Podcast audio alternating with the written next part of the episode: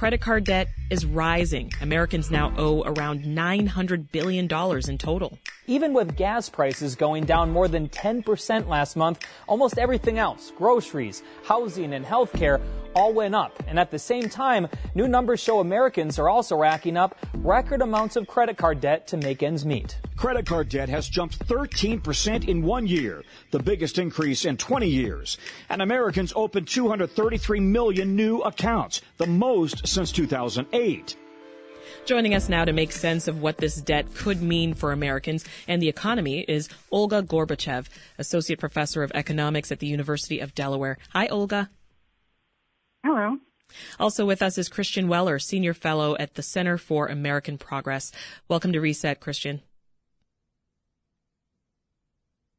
We want to hear from you, you, too. Have you seen an increase in the amount that you're paying on your credit cards each month?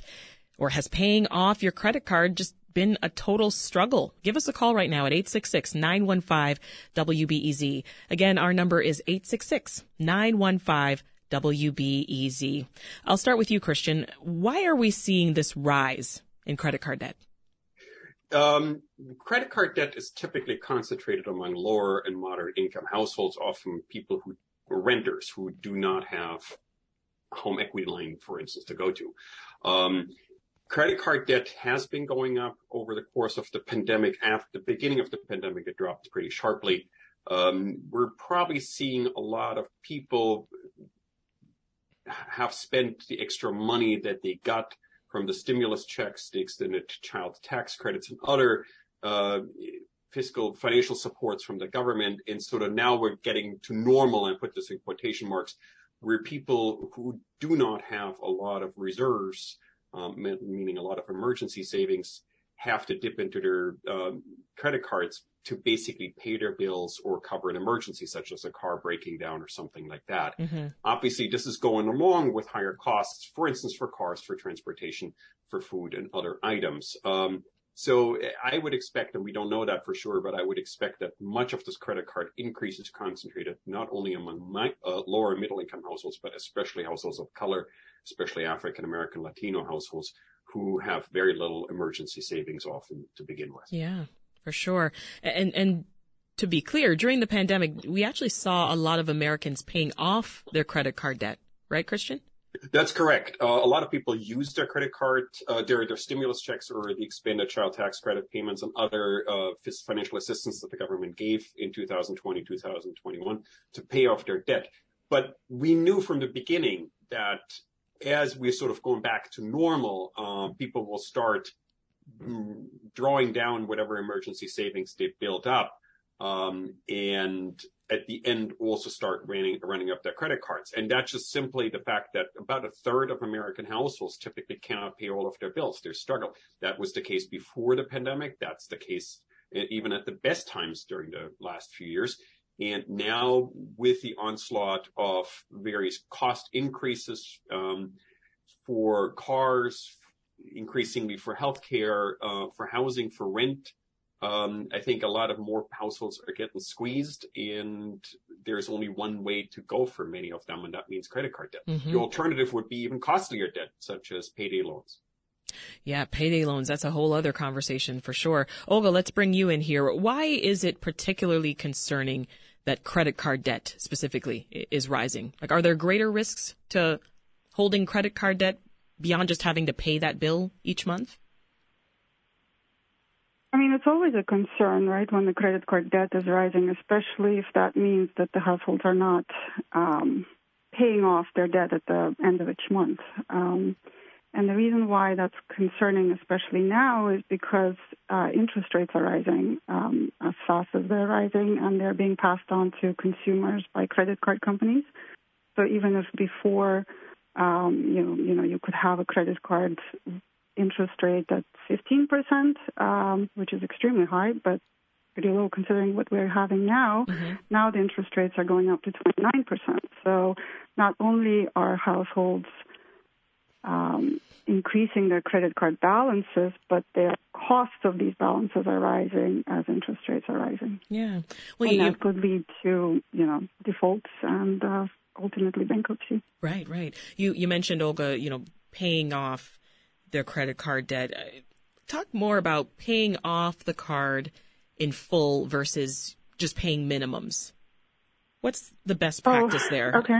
Uh, I mean, it's it's extremely important, if at all possible, to pay off your credit card bill at the end of each month, as opposed to rolling it over to the next month, meaning paying a minimum payment or even just a partial payment, because interest rates um, accumulate on the debt that is not paid off yeah. each uh, month. Uh, and not only that, but there is a cumulative effect. Um, every month you um, you use your credit card, you add to the credit card bill, and so that balance also starts carrying um, interest rate, and so it just balloons into a huge um, yeah. payment that becomes very, very difficult to pay off at the end. I think people sometimes get caught in that trap uh, as well because of the fact that they're thinking of their credit score.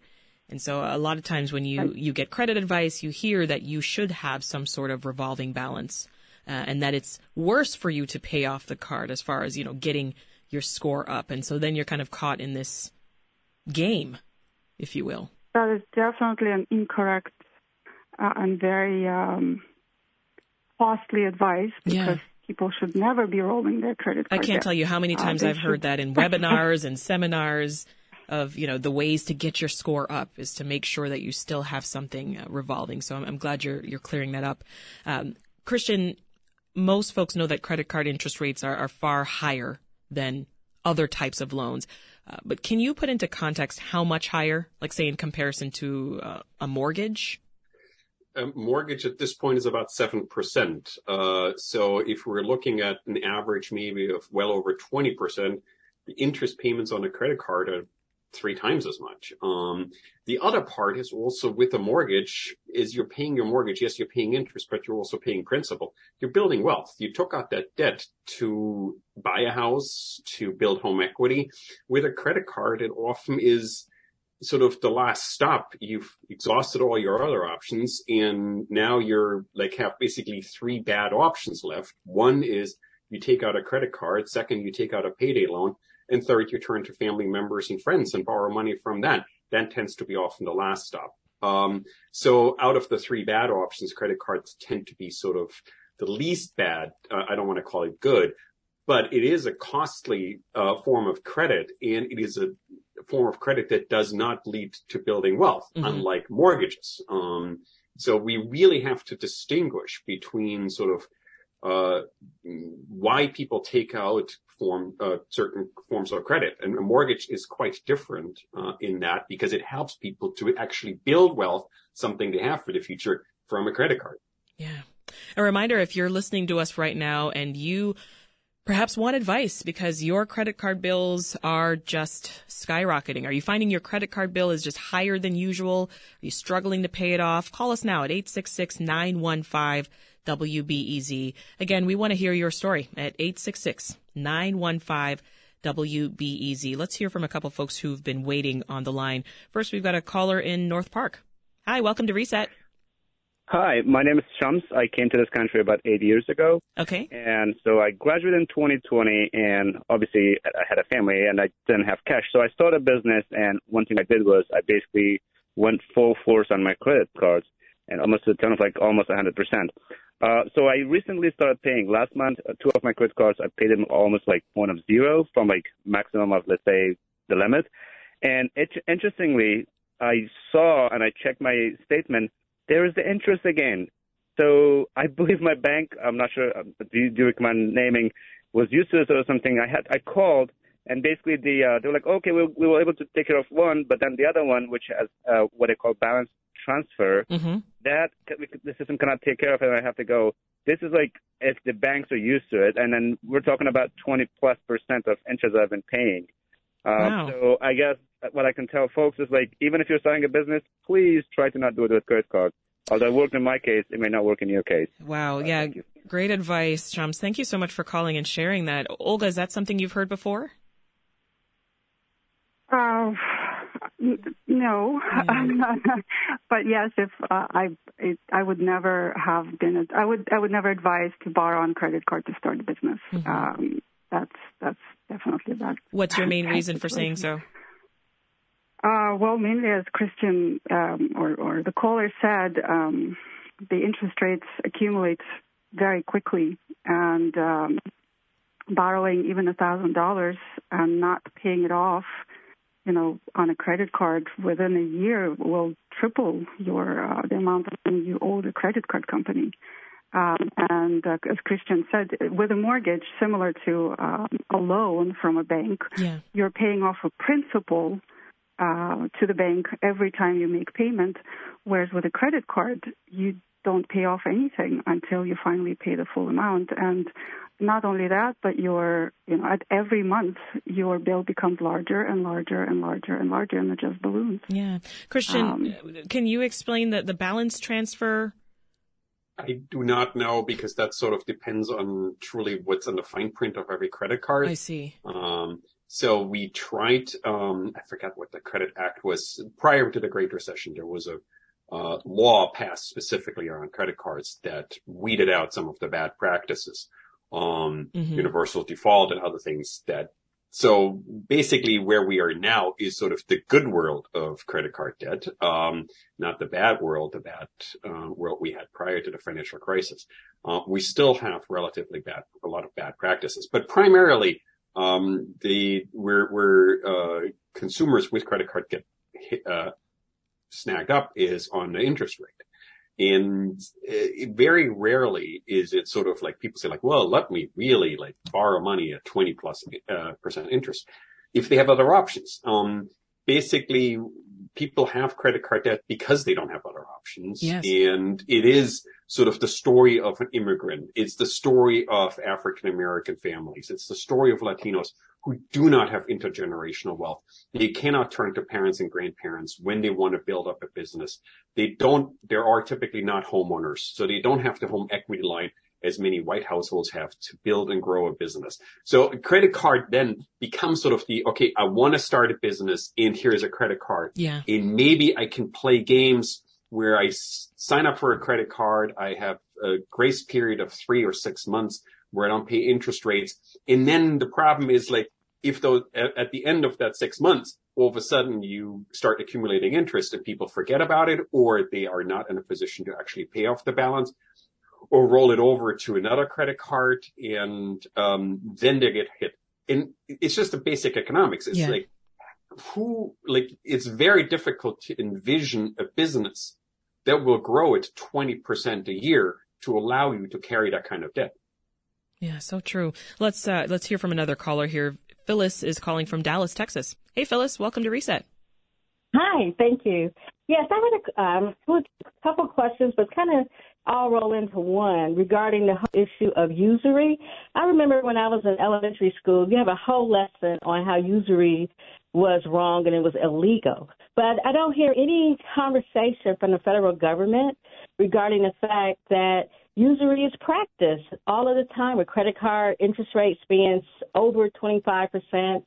Um, you know, even the fact with, um, you know, banks don't, you know, um, you know, they, they charge fees in order to have a savings account. You have to have a minimum balance that may be a couple thousand dollars.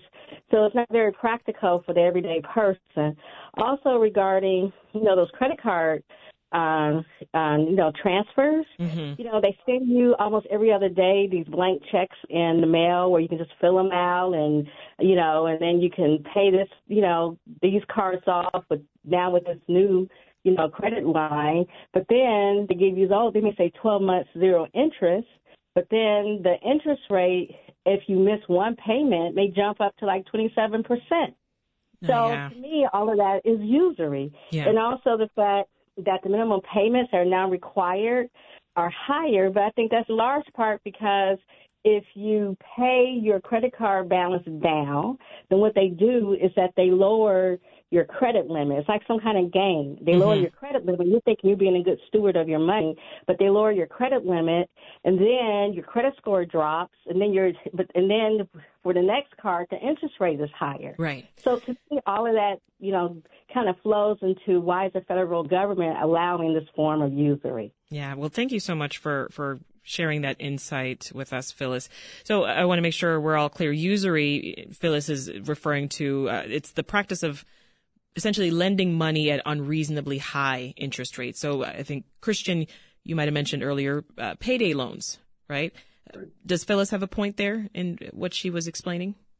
Well, we have had a long conversation uh, prior to the financial crisis uh, when credit card debt was about twice as high relative to income as it is now um, about usury laws. Um, to some degree, they have to happen at the state level because credit cards often are chartered and the banks that issue credit cards are chartered at the state level. So that, um, it, to my knowledge, I think North Carolina is the only state that has some sort of usury law. Um, it is, and I remember it, it, this is like years ago that I studied this.